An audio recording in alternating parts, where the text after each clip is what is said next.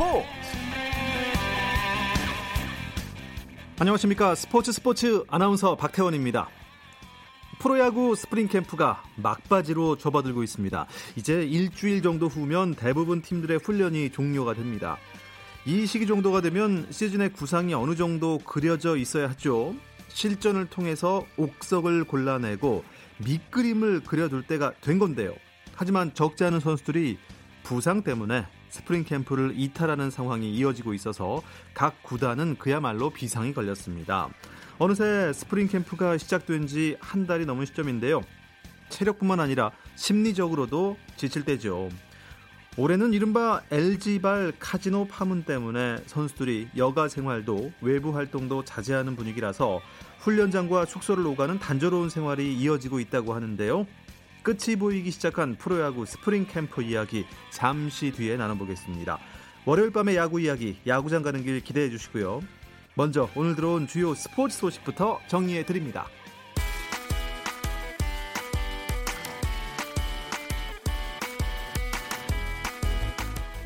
미국 메이저리그 시범 경기에서 강정호와 최지만이 이번 시즌 첫 한국인 메이저리거 맞대결을 가졌습니다. 템파베이 레이스의 최지만은 피츠버그 파이리츠전에 3번 타자 1루수로 선발 출전해 1타수 무안타, 볼넷 2개, 2득점했고요. 피츠버그 2번 타자 3루수로 나선 강정호는 2타수 무안타에 몸에 맞는 공 1개로 출루는 했습니다. 경기는 템파베이의 10대 3 승리였습니다. 한편 텍사스 레인저스의 추신수는 2019년 시범 경기 첫 타점을 올렸는데요. 샌디에이고 파드리스와의 메이저리그 시범 경기에 1번 지명 타자로 선발 출전해 3타수 1안타 1타점 1득점을 했습니다. 3경기 만에 나온 타점으로 추신수의 2019년 시범 경기 성적은 8타수 2안타 1타점 2득점을 기록 중입니다.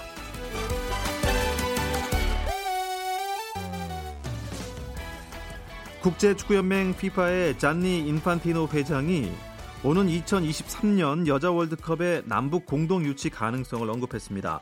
인판티노 회장은 스코틀랜드 에버딘에서 열린 국제축구 평의회 회의 이후 남과 북의 2023 여자 월드컵 얘기를 들었다면서 멋진 일이 될 것이라고 말했다고 AP통신이 보도했습니다.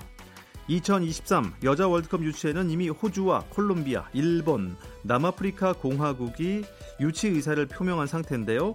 피파는 지난달 회원국에 2023 여자 월드컵 유치 희망 여부를 오는 15일까지 알려달라고 요청했습니다. 개최지는 2020년 3월에 결정이 되는데요. AP통신은 인판티노 회장의 발언과 관련해 남북한 축구협회에 이메일로 확인을 요청했지만 응답하지 않았다고 전했습니다. 이탈리아 축구 베로나의 이승우가 아쉽게 골을 놓쳤습니다. 이승우는 베네치아와의 2018-2019 세리에 B 27라운드 홈 경기에 선발 출전해 풀타임 뛰었는데요. 팀이 1대 0으로 앞선 전반 29분 공이 크로스바를 맞는 불운을 겪었고 후반 4분 또 후반 16분에도 득점 찬스를 맞이했지만 상대 골키퍼에게 막히고 말았습니다. 베로나는 1대 0으로 승리했고요. 19개 팀 중에 6위를 기록 중입니다. 스페인 리그 발렌시아는 모레노와 가메이로의 골에 힘입어 안방에서 아틀레틱 빌바오를 제압했고 이강인 선수는요 18명의 소집 명단에서 제외되면서 출전 기회를 얻지는 못했습니다. 프랑스 리그 디종에서 뛰고 있는 미드필더 권창우는 후반에 교체 선수로 출전했지만 소속팀 디종은 자책골로 무너지면서 강등권 탈출에 실패했고 독일 2부 리그 보훔의 이청용은 드레스덴전에 교체 출전해 20분 정도 활약했는데요. 보훔과 드레스덴은 2대 2로 승부를 가리지 못했습니다. 미국 프로골프 투어 혼다 클래식에서 이경훈이 PGA 투어 첫 톱10 진입에 성공했습니다. 이경훈은 대회 최종 라운드에서 버디 2개, 보기 3개를 엮어 1오버파 71타를 적어냈고 4라운드 합계 5언더파 275타로 1위인 미국의 키스 미첼의 4타 뒤진 공동 7위로 대회를 마쳤습니다. 아쉽게 첫 우승 기회는 놓쳤지만 PGA 투어 데뷔 시즌을 보내고 있는 이경훈은 최종 라운드에서 처음 우승 경쟁을 벌이고 톱 10에 진입하는 성과를 냈습니다. 브룩스 켑카와 리키 파울러가 한타차 공동 2위를 차지했고요. PGA 투어 최고령 우승에 도전하고 있는 56세 비제이 싱이 단독 6위로 경기를 마쳤습니다. 쳤다 하면 홈런이고 슛 골이고 각본 없는 한편의 드라마. 그것이 바로 그것이 바로 손에 잡힌 우승 트로피. 목에 걸린 그 배달 너와 내가 하나 되는. 그것이 바로 그것이 바로 그것이 바로 꿈꾸던 스포츠. 꿈꾸던 스포츠 꿈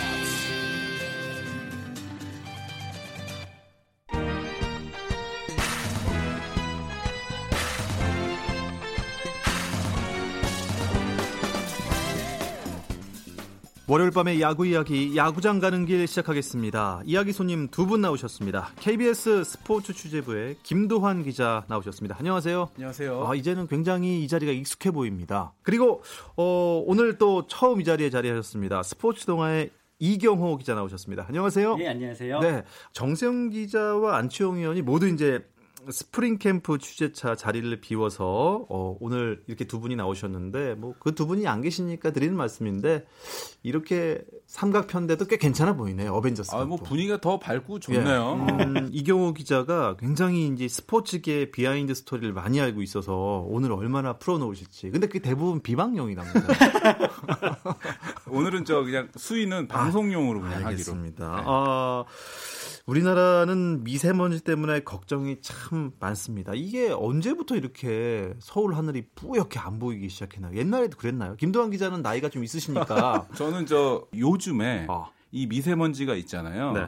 이게 지금만 문제가 아닙니다. 이 제 생각은 4월 3월 말에 개막해서 4월까지도 미세먼지 영향이 있을 것 같아요. 저는 거기서 올 시즌에 네. 좀 규정이 강화됐거든요. 미세먼지에 대한 규정이 강화됐기 때문에 지난해 사실 최초로 미세먼지 때문에 경기가 취소가 됐었어요. 아, 맞아. 그랬었죠. 네, 4월에 최초였는데 네.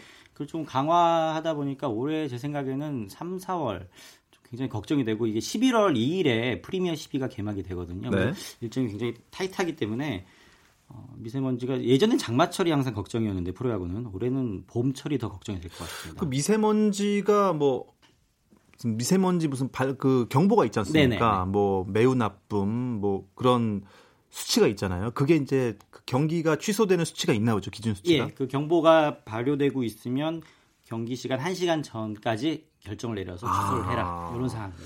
야, 우리가 언제부터 이 미세먼지 때문에 경기까지 취소를 시키고 이거 참 문제가 많습니다만 어떻게든 해결책이 나오길 기대해 보겠습니다.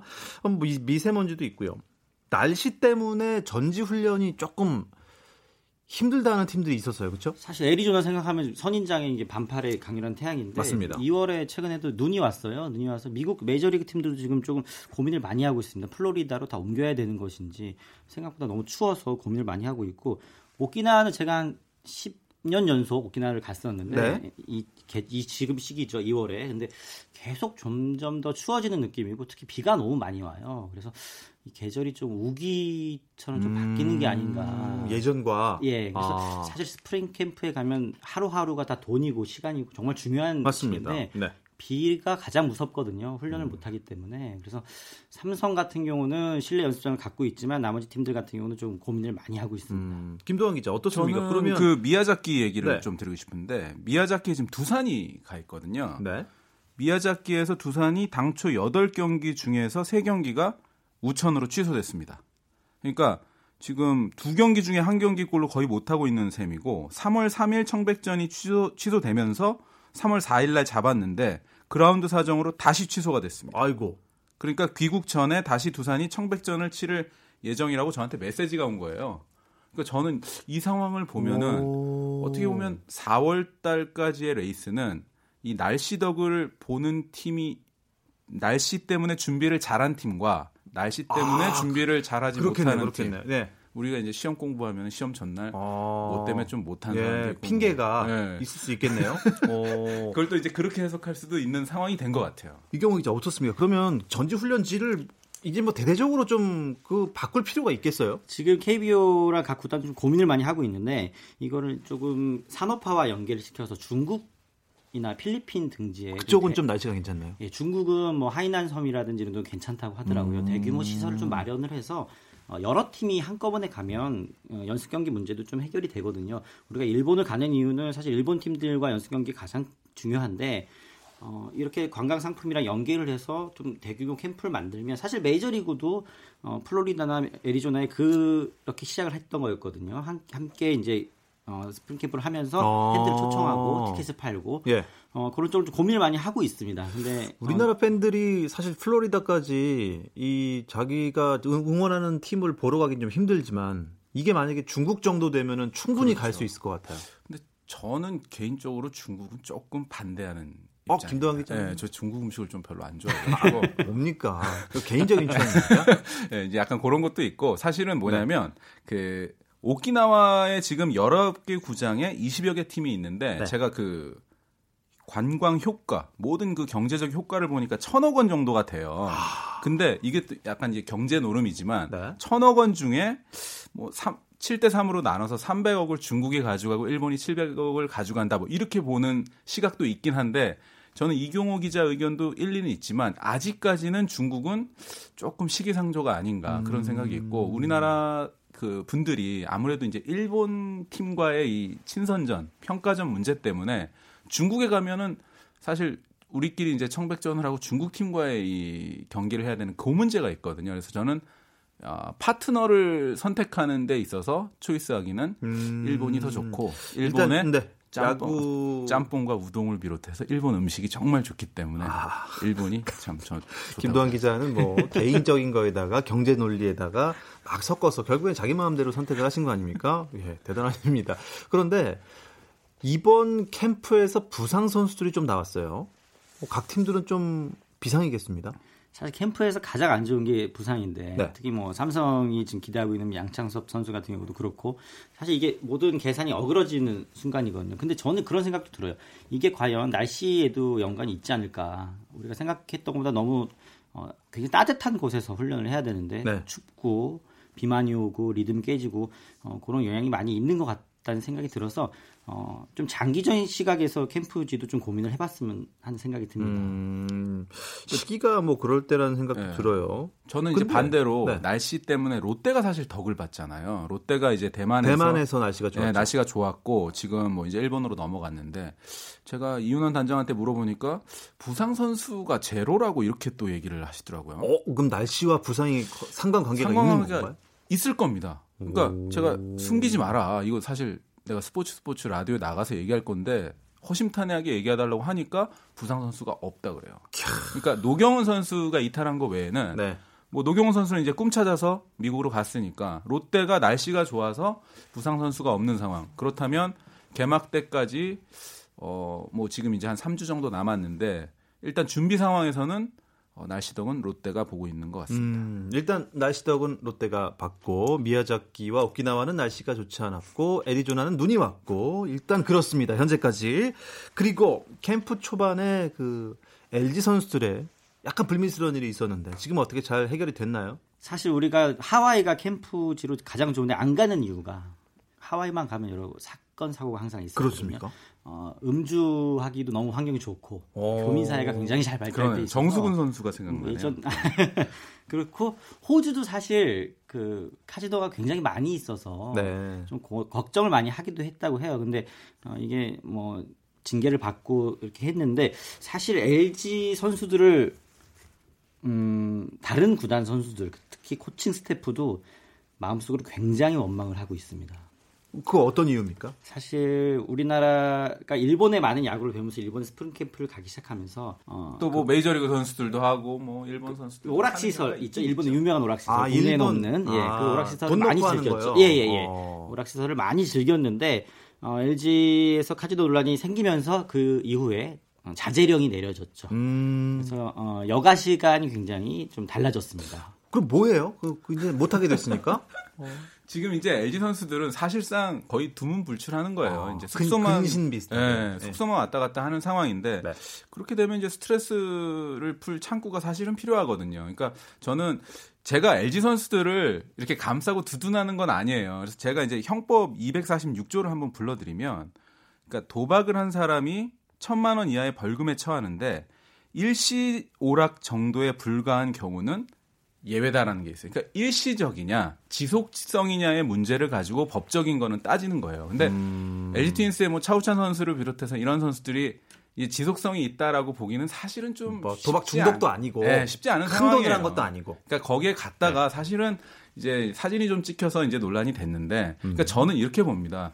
LG 트윈스가 작년에 특히 이제 오지환 선수를 비롯해서 아시안 게임부터 여러 가지 이런 논란이 있었잖아요. 그러니까 그렇죠. 이런 기간에는 네.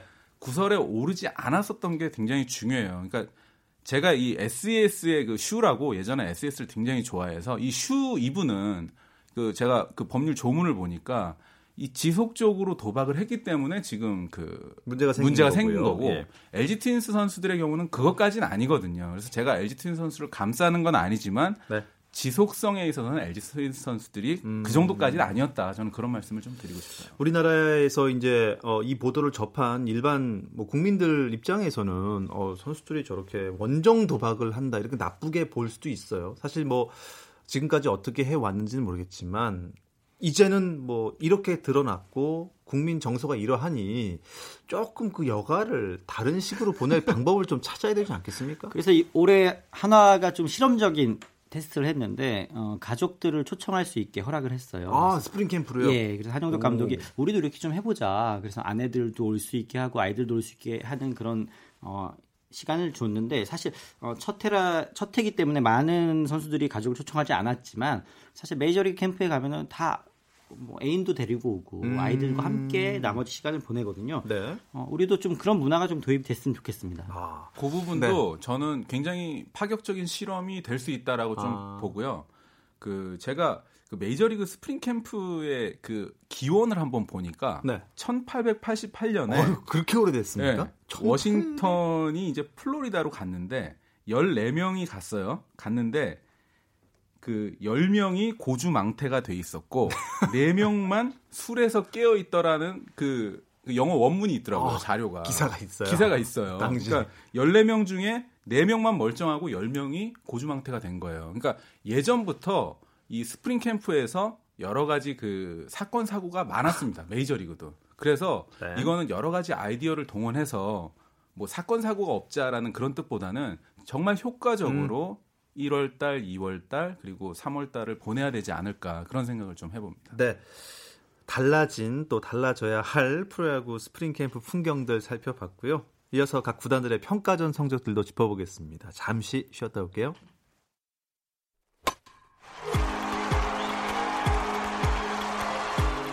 감동의 순간을 즐기는 시간.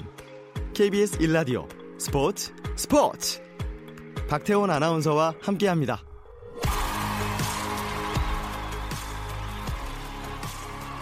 스포츠 스포츠 월요일 밤의 야구 이야기 야구장 가는 길 함께하고 계십니다. 스포츠 동아의 이경호 기자, KBS 스포츠 취재부의 김도환 기자와 함께하고 있는데요.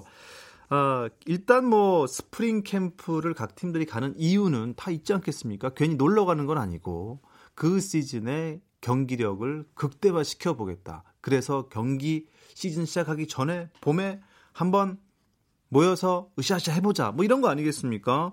오키나와에서 평가전을 이어가고 있는 팀들 성적은 현재 어떻습니까? 오키나와 미야자키를 합쳐서 일본 팀만 했을 때 1승 3무 13패를 기록했습니다. 13패요? 예. 그리고 어, 내용을 좀 살펴보면 삼성 같은 경우는 요미우리 자이언츠한테 1대 11로 패했죠. 그리고 하나도 주니제이랑 첫 경기를 0대 18로 지고요. 어, 두산만 세이브 라이온즈의 2대 0을 한번 이겼는데 사실 좀 음, 물론 일본 선수들이 일본 감독들이 한국과 평가전에 이제 과거와는 좀 다르게 수준급 투수를 투수들을 출전시키고 있는 건 사실이지만 어, 사실 이렇게 일본 팀과 경기가 이렇게 큰 차이로 어... 좀, 좀 속상하죠. 예. 아무리 연습 경기라고 해도 한국 팀들이 일본 팀들에게 너무 심하게 밀리는 거 아닙니까? 그러니까 5, 6년 전에 자료를 뽑아 보니까 그 미니 한일전, 작은 한일전이 14승 11패 저희가 이겼던 적도 있더라고요.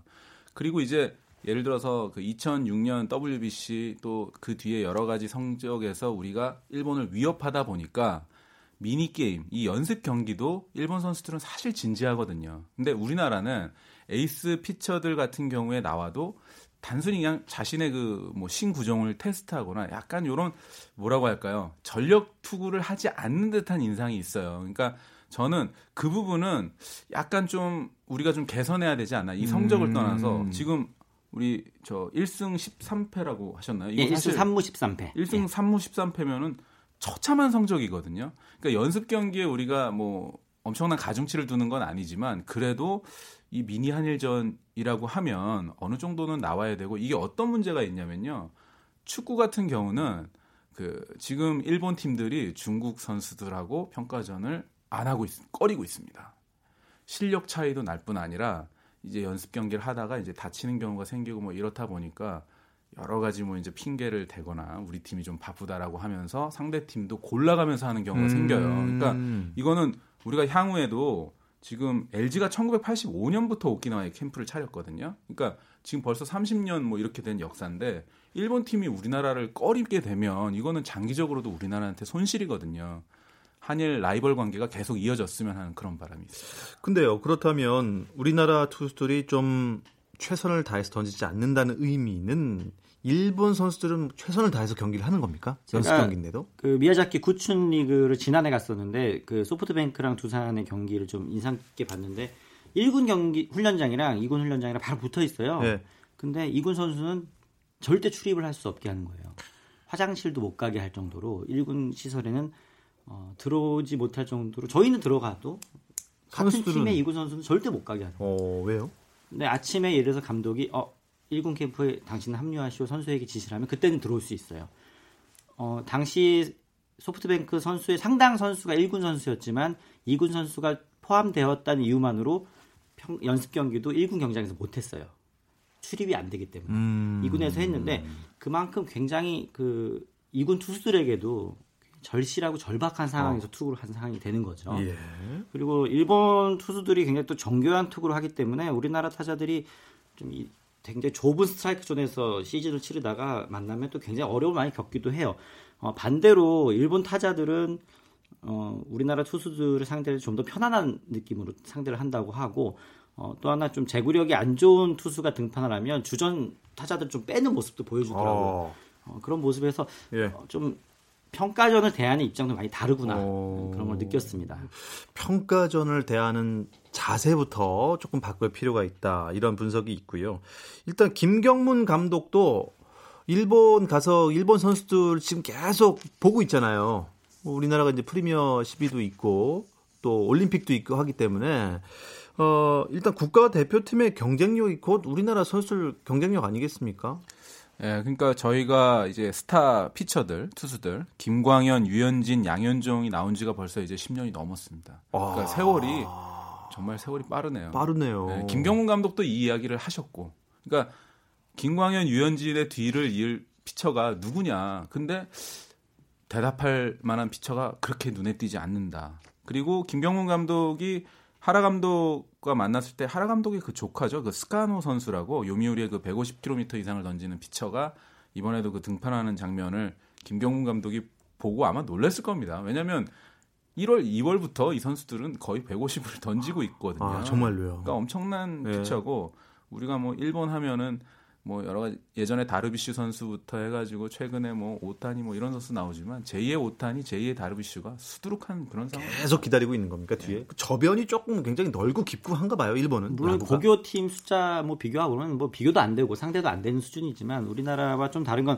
좀 엘리트 스포츠로 집중적으로 핵심 선수들을 잘 육성을 시켰었거든요 지금까지 그래서 좋은 에이스급 투수들이 나왔었는데 어, 앞서 말씀하신 것처럼 그 굉장히 좀 기근이에요 지금 에이스급 투수들이 나오지 않고 있다는 데 걱정을 많이 하고 있는데 네. 어, 김경훈 감독 역시 어, 국제 대회에서 좋은 성적이 나와야 곧 리그도 흥행이 되는 거기 때문에 굉장히 사명감을 갖고 계시는데 어, 지금 고교 선수들이 근데 좀 굉장히 훌륭한 투수들 자원들이 굉장히 많아요. 우리나라도 한 3, 4년 후에는 그들이 조금 두각을 나타내지 않을까. 음, 다행이네요. 그나마. 예. 일단 뭐 스프링 캠프 막바지고요. 어, 전력도 이제 슬슬 드러날 텐데 이 스포츠 기자들도 매 눈으로 다 바라보고 있지 않습니까? 어떤 팀이 올해 좀 괜찮아 보이든가요? 저는 저는 만약에 이제 뭐 몇 강 몇 중은 아직 좀 빠른 것 같고 네. 저는 그래도 두산 베어스가 저는 눈에 띄는 팀을 어, 여전히? 싶고 예. 무엇보다 이제 두산이 저는 양, 양의지도 빠지고 그러니까 예. 저는 그거를 양의지 선수의 공백이 클 것 같이 좀 봤는데 제가 지금 두산이 연습 경기를 치르는 과정을 또 보고 음. 일본에서도 지금 여러 가지 모습을 보니까 전체적인 분위기가 음. 양의지 공백이 그렇게 크지 않을 것 같아서 저는 두산 베어스가 1강 자리를 차지하지 않을까 그런 예상을 좀 해봅니다. 그러면 반대로 양의지를 얻은 NC 같은 경우는 어때 보이십니까? NC는 아직 그 선발 로테이션에서 조금 음, 두산만큼 안정감이 좀 없는 것 같아요. 어, 두산은 지금 선발 투수 자원이 너무 많아서 고민을 하고 있는데 NC는 마무리도 조금 아직 낙점이 안 돼 있고 어, 선발길도 조금 고민이 있는 상태입니다. 어, 지금 미국에서 지금 열심히 메이저리 팀들이랑 평가전을 하고 있는데 역시 투수진에 조금 문제가 있어요. 어, 포수 효과라는 게 있지만 포수가 투수의 공 자체를 바꿔놓을 수는 없거든요. 어, 그래도 전력 향, 상승 효과가 있다고 보고 어, 저는 제가 주목하고 있는 팀은 또 키움 히어로즈죠. 어, 키움 히어로즈. 사실 굉장한 다크호스가 되지 않을까 그런 생각을 하고 있습니다. 안우진 선수가 선발로 전환을 해서 지금 공을 던지고 있는데 어, 지난해 포스트 시즌에서 보여줬던 그런 구위를 선발로 한다면 굉장히 좋아질 것 같고 뭐, 또 조상우 선수도 돌아왔고 어, 두산 베어스 그다음에 키움 또 SK 와이번스 이런 팀들을 오. 조금 캠프에서 굉장히 인상 깊게 보고 돌아오는 전문가들이 많더라고요. 그 작년에 그 3강이 그대로 또 가는 그런 느낌일 수 있겠네요. 어, 그럴 수 있네요. 네. 저도 하지만, 또 음. 눈여겨보는 포인트가 키움 KT NC가 애리조나 파네요. 그렇죠. 그러니까 SK도 물론 SK 는 이제 플로, 플로리다, 플로리다에서 예. 있었지만 지금 날씨 얘기를 우리가 처음에 많이 하지 않았습니까? 네.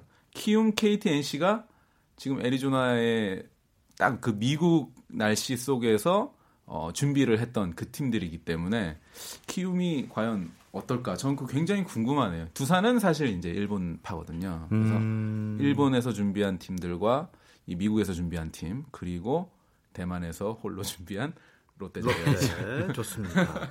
어쨌든 프로야구 개막이 3주 정도 앞으로 다가온 상태인데요. 우리 선수들 건강하게 스프링 캠프 마치고 돌아와서 멋진 야구 시즌 열어주시길 기대하겠습니다. 오늘 야구장 가는 길은 이쯤에서 마무리하겠습니다. 스포츠 동화 이경호 기자였고요. KBS 스포츠 취재부 김도환 기자와 함께했습니다. 고맙습니다. 고맙습니다. 감사합니다. 오늘은 여기까지입니다. 내일도 9시 30분에 찾아오겠습니다. 아나운서 박태원이었습니다. 스포츠 스포츠